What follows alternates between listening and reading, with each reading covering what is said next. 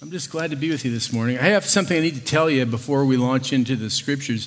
Two weeks ago, I got up here and I basically did the post Myanmar trip uh, report along with a message, and uh, I shared that uh, we really want to partner with Pastor Nopum, and he's uh, taking this huge step to try to acquire some land and to build this youth development center, which is really crucial for the development of this ministry. And I asked you to pray about that. And I want to let you know that just in an amazing answer to prayer over the last two weeks, the funds have come in so that not only can the land be purchased, but most likely we'll be able to build the building on the land, this community center. So I'm saying this is amazing. This is really amazing. So, you know, and I, I, told, I told Pastor Nopum, I mean, I think it's a sign of God's blessing on a lot of things, but I think it's a sign of his blessing on our partnership with him as well. And so we'll be excited to see how that will continue to develop. The second thing I want to say is I just want to do a shout out for Pastor Eric and his amazing sermon last week.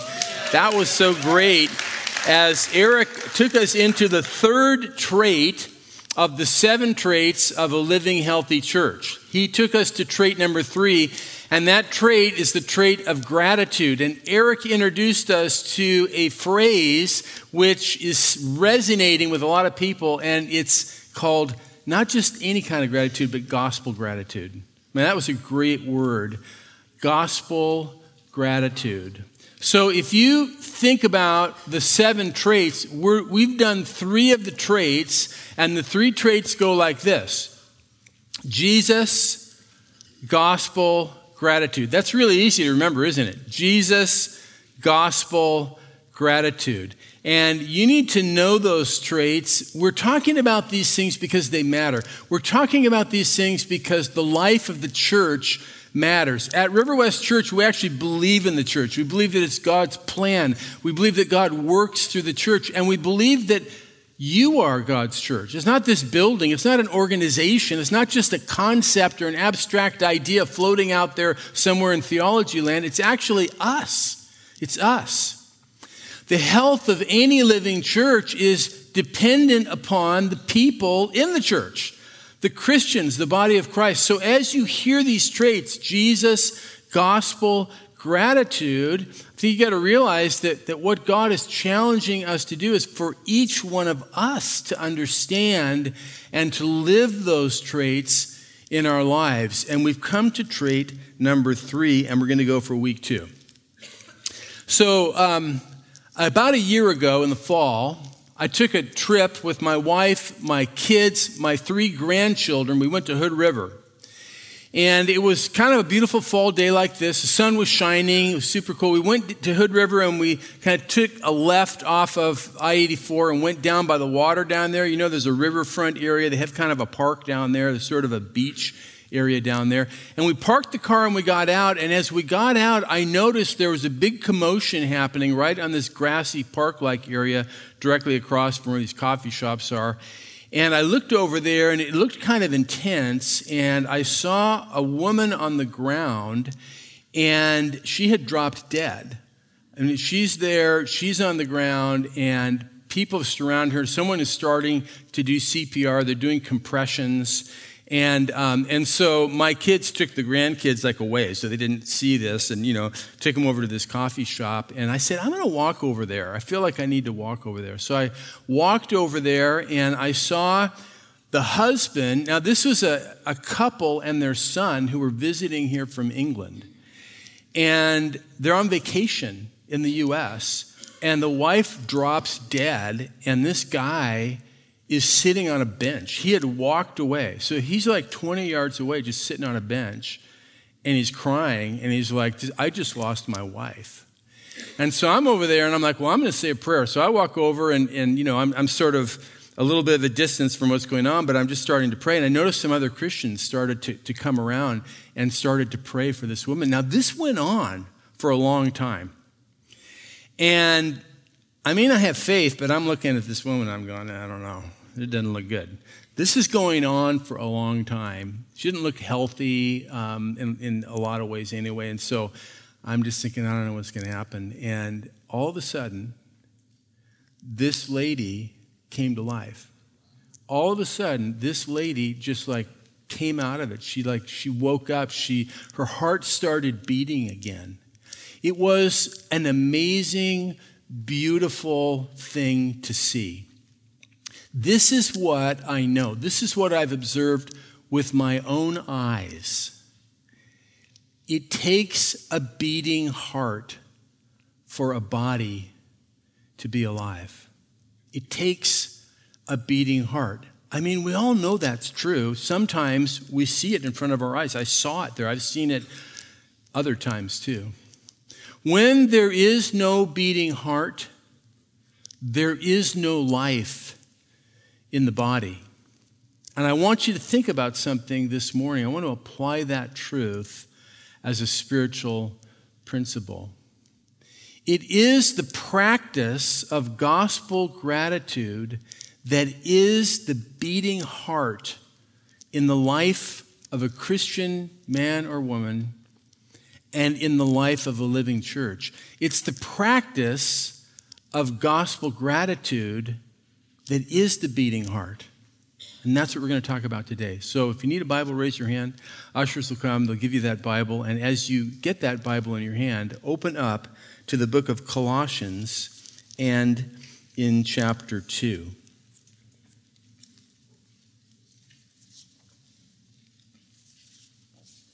in the teaching of the Apostle Paul, the practice of gospel gratitude, the practice of giving thanks, is always at the center, it's at the core of his teaching about what it means to be a living church. It's something I did not understand for many years. I glossed it over. I ran past it in my rush to see deep theological truths. Colossians chapter 2, verse 1. Colossians 2 is Paul's passion for the church.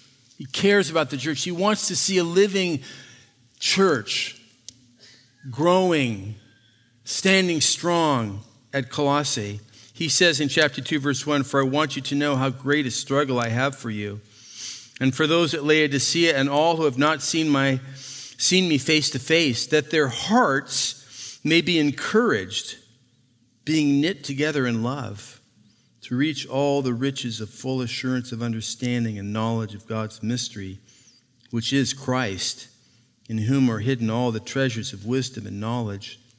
I say this in order that no one may delude you with plausible arguments.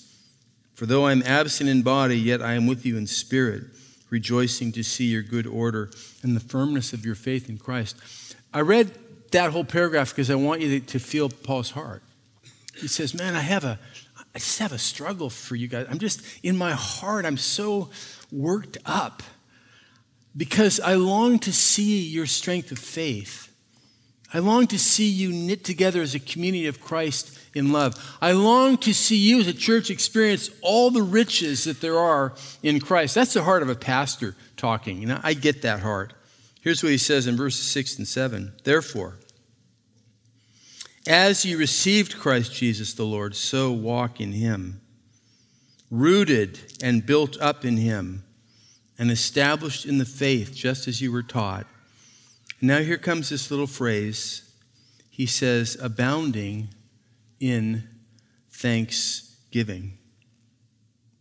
Abounding in thanksgiving. You know, the first time when I read these words, the first few times I studied this passage, that phrase, abounding in thanksgiving, that word thanksgiving seemed strangely out of place to me. Everything else in the passage I took with great seriousness. I'm very serious about the strength and the health of the church. I'm so serious about seeing the body of Christ knit together in love. I'm really serious about our church experiences all the riches that there are in Christ. I take it super seriously. I'm really serious in verse 7, it says about being rooted and built up in Him and established in the faith.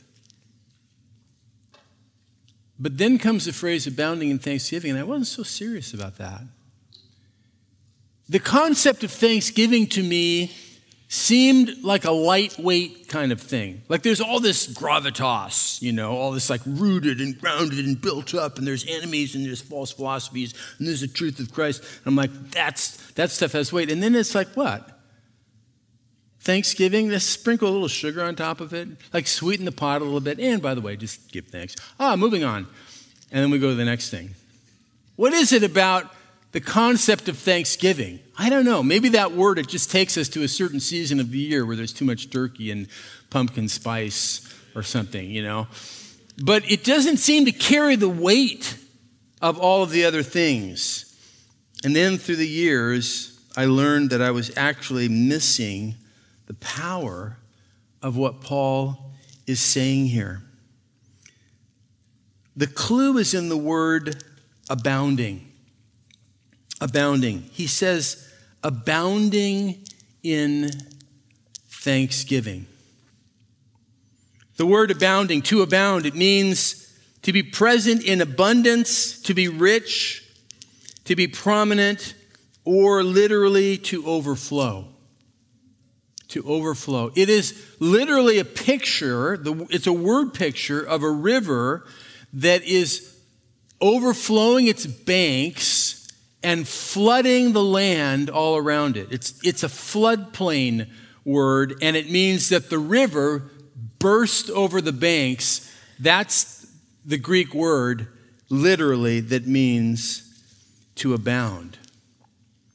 And the Apostle Paul uses this word specifically of two things. The first is the grace of God, God's grace. Did you know that? It's in Ephesians. You just turn back a few pages in your Bible and go to Ephesians chapter 1, verses 7 and 8. Ephesians 1 7. In Christ we have redemption through his blood, the forgiveness of our trespasses, according to the riches of his grace, which he lavished upon us in all wisdom and insight. Do you see the word lavished? It's the same word, lavish. To lavish, to overflow, to abound. He just he just poured it out and it burst the banks of the river. What did grace? God uses this word, Paul uses this word in connection with the grace of Christ.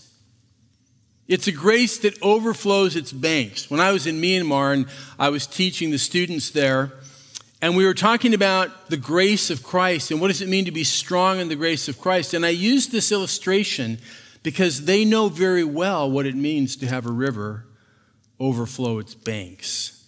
In the delta region of Myanmar, in the rainy season, oftentimes the waters overflow the banks. In fact, I have a couple of slides here because I'm kind of on a roll with Myanmar. So I'll give you a couple of slides. This is one of Nopum's boarding homes. It's kind of hard to see here, but I don't know if you can see, but it's actually completely flooded.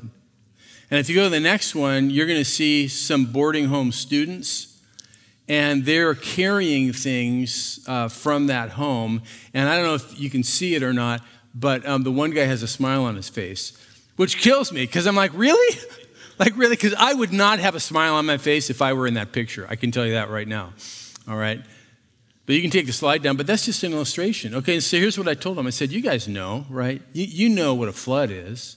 You know what it means for a river to burst over the banks, right? You've experienced that in your life. And what I'm here to tell you is that's God's picture of God's grace in your life. You need to know that. And the flood of God's grace is greater than the flood of any problem or circumstance you'll ever encounter in your life. And that's a gospel perspective. Paul uses this word of abounding or overflowing with regard to grace, but then he uses it also to connect to the word gratitude. And so in Colossians chapter 2 and verse 7, he says abounding in thanksgiving, or as we're calling it in our trait, gratitude. Overflowing in gratitude. And it's the same exact word. The Christian lives their life in flood stage 24 7, 365 days a week. We live our lives in flood stage. It is a river overflowing of God's grace, and it is a responding river overflowing of gratitude from the heart of the Christian. The Christian lives their life in flood stage. And I'll tell you another connection that's really kind of amazing is the word grace. So he applies it to grace and gratitude. But here's what's really cool. If, if you can tune into the Greek for a minute, the word grace in the Greek is the word charis. Have you heard the word charis before? A lot of people know that word. Charis, C H A R I S, charis. It means grace. The word thanksgiving or gratitude is Eucharistia. Eucharistia. And that's the word gratitude. And if you listen, you can hear the word grace hidden in the word gratitude in our Bible. At the center of the word gratitude is grace. It's the grace of God. And these things always go hand in hand in the Christian faith and the Christian life. That is why. So now I, am reading Colossians and I'm starting to go, boy, the word Thanksgiving keeps showing up here over and over again. I see Thanksgiving, Thanksgiving, Thanksgiving. What is going on with this word? It's at the core, it seems to be at the center of everything or attached to everything. You can see it in Colossians chapter 3. In verses 15 through 17. Think about these words. 315 Let the peace of Christ rule in your hearts, to which indeed you were called in one body, and be thankful. Verse 16 Let the word of Christ dwell in you richly, teaching and admonishing one another in all wisdom, singing psalms and hymns and spiritual songs with thankfulness in your hearts to God. Verse 17 Whatever you do, in word or deed, do everything in the name of the Lord Jesus, giving thanks to God the Father through him. I got three verses. I got thanksgiving three times. And I'm deadly serious about everything in those verses except thanksgiving. I'm so serious about the peace of Christ ruling in, in hearts and to be called in one body and be thankful. I'm so serious about let the word of Christ dwell in you richly and teaching and admonishing. Yes. And do it with a thankful heart. Okay, cool. I got it. You see what I'm saying? It's like you can read this and assume that the word thanksgiving is just a little sugar on top or it's just he's just qualifying it a little in some way. But the more that you study the gospel, you realize no, that's not it. It's actually at the core. It's at the center. It's attached to everything. It actually is the beating heart at the center of a living Christian faith and a living Christian church. And if there is no beating heart, there's no life in the body. That's the thing. Now, gratitude isn't just an idea or a feeling, but it's something that we do. So, our trait number three is gratitude, gospel gratitude. But we got to understand something. When we talk about gratitude, we're not talking about just an idea or a feeling or an attitude. We're actually talking about a practice.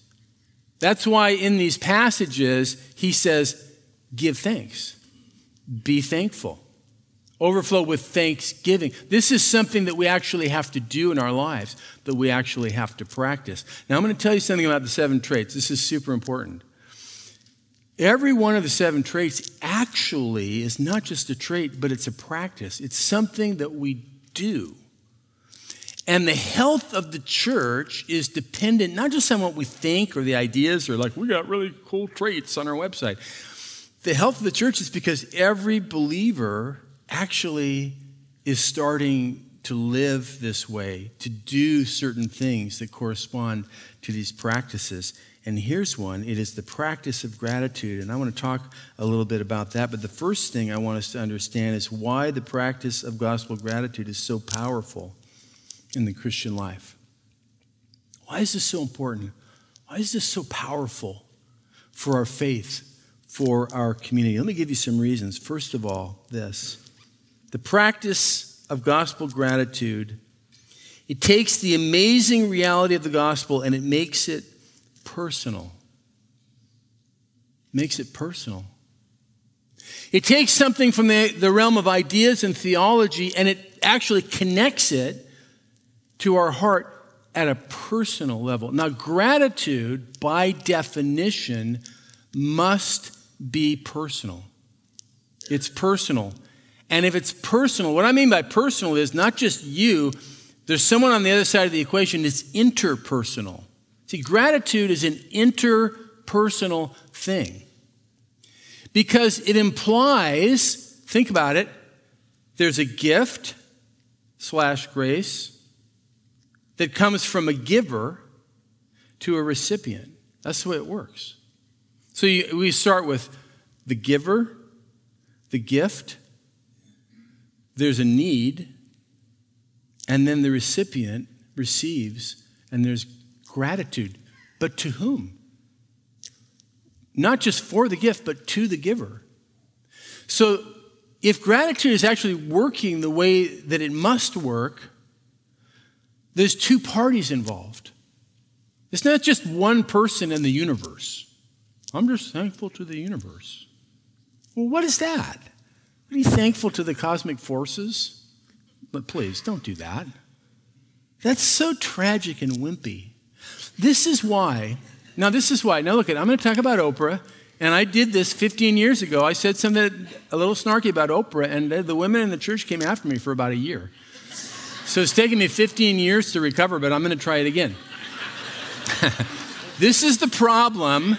This is the problem with Oprah Winfrey style gratitude. She's big on gratitude, or at least she used to be. I think she kind of moved away from it. But big on gratitude. She had the Oprah Gratitude Journal and all those things. So I actually, you know, went on the web yesterday and I was reading about Oprah and I was reading her gratitude thing and she knows that gratitude works and, and that type of thing. And, and in her definition, gratitude actually changes your personal energy. It changes your energy. So it's good for you. All right. Now, I actually believe that. That's good. That's fine. It changes your energy, whatever that means. Um, that's cool. But like if you read the stuff that she's grateful for and the way she phrases it, there's no one on the other end of it. But there's nobody that, that is you're grateful to. On the other side of the equation, it's just, well, I'm really glad that this happened in my life. I'm super glad. You know, I mean, I'm thankful which means I'm glad that this happened. But this, it's not interpersonal. There's no one on the other side. I call Oprah Winfrey gratitude the halfway house of gratitude. That's positive. It's halfway there. I mean, it's not bad. I'm just saying it's sort of the halfway house of gratitude because there's no one on the other side.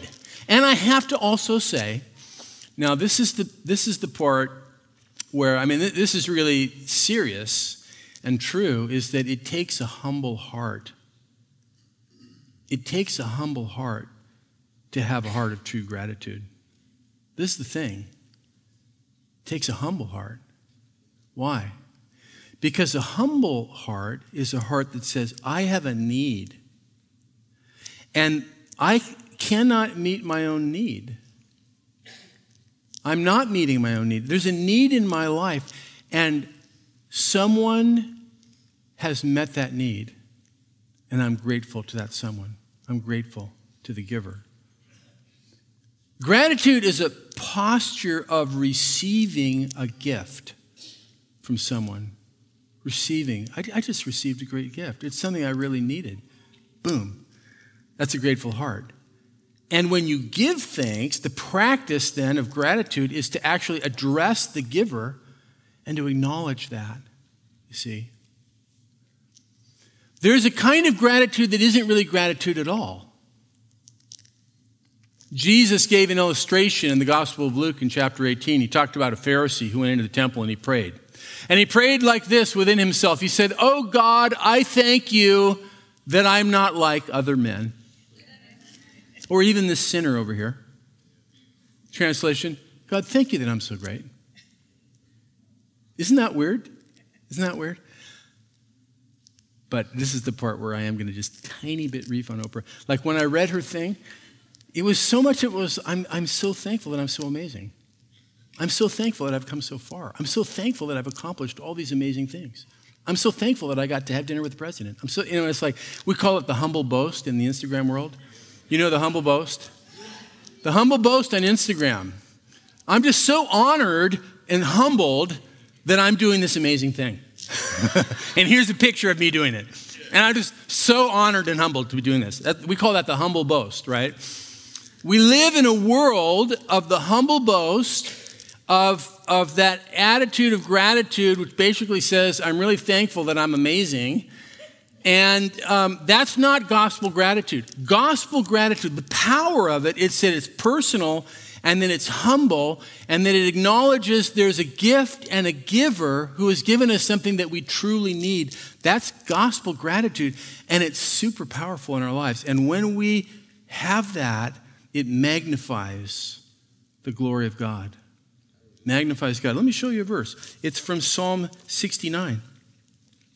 And in verse 30 through 32, it's a great passage. Psalm 69 30. I will praise the name of God with a song. I will magnify him with thanksgiving. Do you know that your true, genuine gospel gratitude, it magnifies God? I like John Piper says there's two ways to magnify something. You can use a microscope, which takes something really, really small and projects it to make it bigger than it actually is. That's magnification. Or you can use a telescope to find something that's actually ginormous and to bring it close and to show it the true glory of what it is.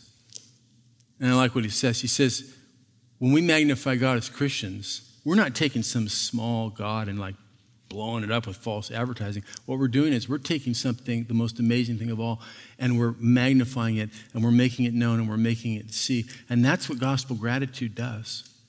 We magnify the glory of God in Christ. And then he says in verse 31 of Psalm 69 this will please the Lord more than an ox or a bull with horns and hooves. And you go, well, why would God be pleased with that? Right? Well, you know what that is? That's a sacrifice. That's a sacrifice. They, they would bring the sacrifices. This, this is going to please God more than a sacrifice. Why? Because God doesn't just want some religious routine from you, He wants your heart. He wants your heart. That's what God wants. And then you know what it says in verse 32? It says, The humble will see this and be glad. You who seek God, let your hearts revive. The humble. Because humble people who they go, I have a need in my life. Did God meet your need? And you're thankful to Him? You magnify God, you magnify the gospel, you magnify grace. The humble hear that. Take a humble, dependent, trusting, grateful heart, and you have the heartbeat of the Christian faith. Take a humble, dependent, trusting, grateful Christian community, and you have the heartbeat of Christ living in the center of a gospel community. Gratitude is the beating heart, and it's personal, and it magnifies God, and it's beautiful. But here's something else the practice of gospel gratitude moves you past your immediate circumstances and put your eyes, puts your eyes on Jesus and the gospel. So there's many verses about gratitude. Here's a very famous one, 1 Thessalonians 5:18. We have it on a slide here. And it says, "Give thanks in all circumstances, for this is the will of God in Christ Jesus for you." In all things, give thanks. You know, that, that's the famous verse. Like in everything. Now, I happen to be one of those people who believes that it, it says in everything, not necessarily for everything, but in everything, in every circumstance, no matter what. Because, see, gospel gratitude is different than just being grateful for my circumstances. I know people that they have really, really messed up circumstances. Their hearts are broken, they're hurting, and someone comes along and says, Well, you should be grateful for that that's happening in your life. And I'm trying to do the math on that. I'm going, I don't know about that. All right. Actually, I think that you should be grateful for something that transcends those circumstances, something that is greater than those circumstances, something that is truer than those circumstances.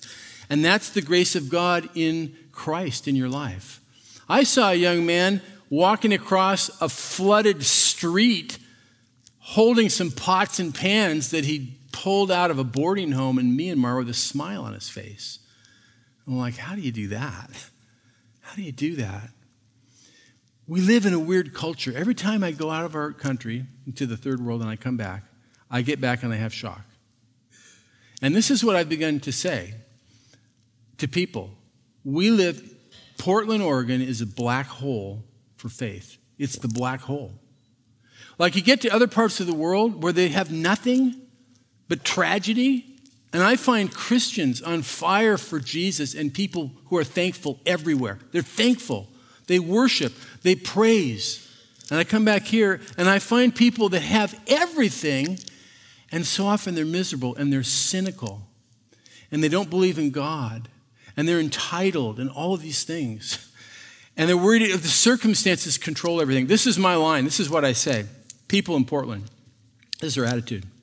I'm not sure if there is a God, but if he does exist, I know two things. He owes me an apology and an explanation. That's the attitude.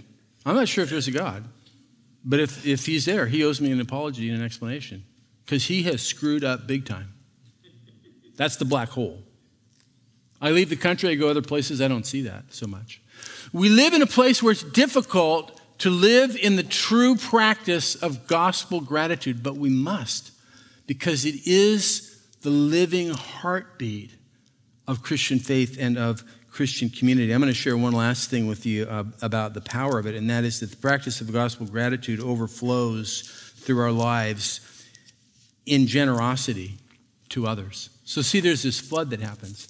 And I don't have time to unpack all the scriptures, but in Corinthians it talks about how grace and gratitude and generosity, they all go together. You know, I find people who are grateful people, I find them to be the most generous of people. They're just generous. Like, God's brought a flood in my life, man. Here's, here's, here's some for everyone around. It's beautiful. This is the power of gospel gratitude in our lives. And so now God is calling us to enter deeply into this practice of gospel gratitude. Now, practice is something that you do, you have to do it. This was the way of Jesus himself. I'm going to close with Luke chapter 22, verses 19 through 22, and I'm going to show you a picture of gospel gratitude in the life of Jesus and the disciples. Luke 22 and in verse 19. Jesus, at what we call the Last Supper, it says he took bread, and when he had given thanks, he broke it and gave it to them, saying, This is my body, which is given for you. Do this in remembrance of me. And likewise, the cup after they had eaten, saying, This cup was poured out for you, the new covenant in my blood. And behold, the hand of him who betrays me is with me on the table. So you don't want to stop reading too early. You got you to see the hand on the table to get it. It's Jesus, the Last Supper. What's he doing? He's talking about the cross. He's talking about his death on the cross, his body broken, his blood spilled out for forgiveness of sins. He's talking about grace, the flood of God's grace that'll come, and it comes at a price. There's a big price to pay. And in the face of all that, you know what Jesus does? He gives thanks. He gives thanks. Because he knows that even though it's going to be difficult and painful, so difficult, he knows that the grace of God is greater than all of that. And we'll work through all of that. And we'll bring salvation to our lives, forgiveness of sins to our lives. He knows all of that. And He knows, He knows that on the table is the hand of His betrayer. And He gives thanks in the face of all of that because it's gospel gratitude. It's not about the circumstances, it's not about how easy or difficult things are going to be that are in front of them. It's about the amazing truth of the gospel in the face of anything. Now, Jesus gave thanks And so, because we know that the word to give thanks is Eucharisteo or Eucharistia, we hear the word Eucharist in that. Eucharist. Now, some of you, if, maybe if you have a Catholic background, you're going to recognize the word Eucharist. Because in the Catholic tradition, the wafer that is given during communion is called the Eucharist. So, some of those of you who know that terminology, you might go, I didn't know why that was called the Eucharist. I thought it was just like a religious word for that. But actually, all it means is thanksgiving. It's thanksgiving. And why is it called the Eucharist? Because Jesus gave thanks. We call our sharing of communion, we call it the Lord's table. The Lord's table. We come to the table. And I want you to know this is the table of thanksgiving. Christ gave thanks because he knew it was gospel salvation for the world. And we go to the table with our hearts responding in a flood of thanksgiving. Thank you, Lord. Thank you, Jesus. Thank you for the gospel. Thank you for your love. And it's personal. It's personal. We know who we're talking to. We know what he's done. We know who he is. And it's personal, it's humble, and it's grateful. It's a table of thanksgiving. Now, this, it's a practice. And so we, our leadership of our church has said this is what we want to do. Beginning next Sunday, which is our communion Sunday, we will be celebrating the Lord's table of thanksgiving every Sunday at every service. It's going to happen every, every single week. Every time you come, we're going to go to the table. And you know what that table is? It's the table of thanksgiving. And when you go to the table, you think about it, when you go to the table, you're coming to the heartbeat of God coming to the beating heart of the Christian faith. God the giver, grace being given, us in need, the recipients, returning in gratitude to the Lord. And what we're doing is, in that practice, is we're learning kind of a rhythm of the Christian life of living in the practice of gospel gratitude week after week after week, and then going out and living that out through the week because it doesn't end on Sunday. And you just go out and you go, How can I live this out in my life? We come to God even in the midst of the most difficult of circumstances. We come with our wounds, our burdens, our pains, our fears. And we come to a table that is greater than all of those things combined. It's the reality of Christ and the gospel and His grace and His love for us. And we come to that table and we stand in front and we say, What are we going to believe today? What are we going to believe about God? You're going to believe only based on your circumstances, or are you going to believe the gospel, the hope, the truth of Christ? That's the challenge. And you know, Portland might be a black hole for faith, but this place needs to be a light on a hill. We need to be a light on a hill. And the way to be a light on a hill is to live in this trait of gospel gratitude personally. Now, we could say, yeah, our church subscribes to that, but it, our church is only as healthy as every single member, every single person in the congregation says, yeah, that's, that's me. And I'm just learning about it. I'm growing in it. I'm getting better at it. And I'm, I'm learning to live this way. And man, the heart just starts beating. It's just beating stronger and stronger and stronger. That's what we're going for. Can we take a minute right now and pray?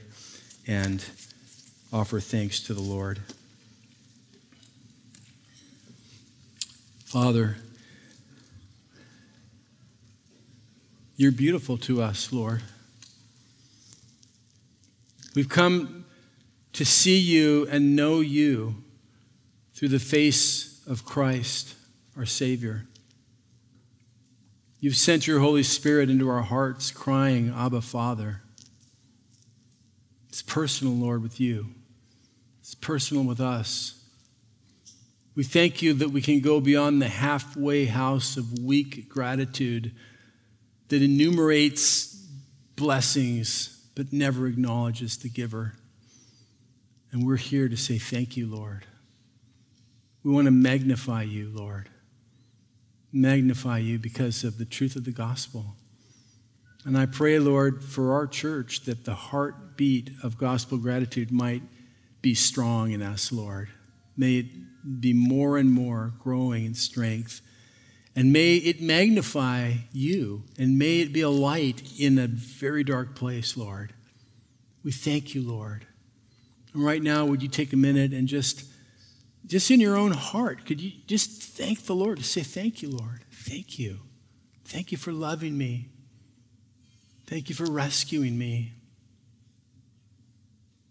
Thank you for hope in the face of whatever is going on in my life. Thank you, Lord. Thank you, Lord. Meet us, Lord, I pray, in the place of need, in the place of grace, in the place of gratitude. Meet us, Lord, we ask. In Jesus' name, amen.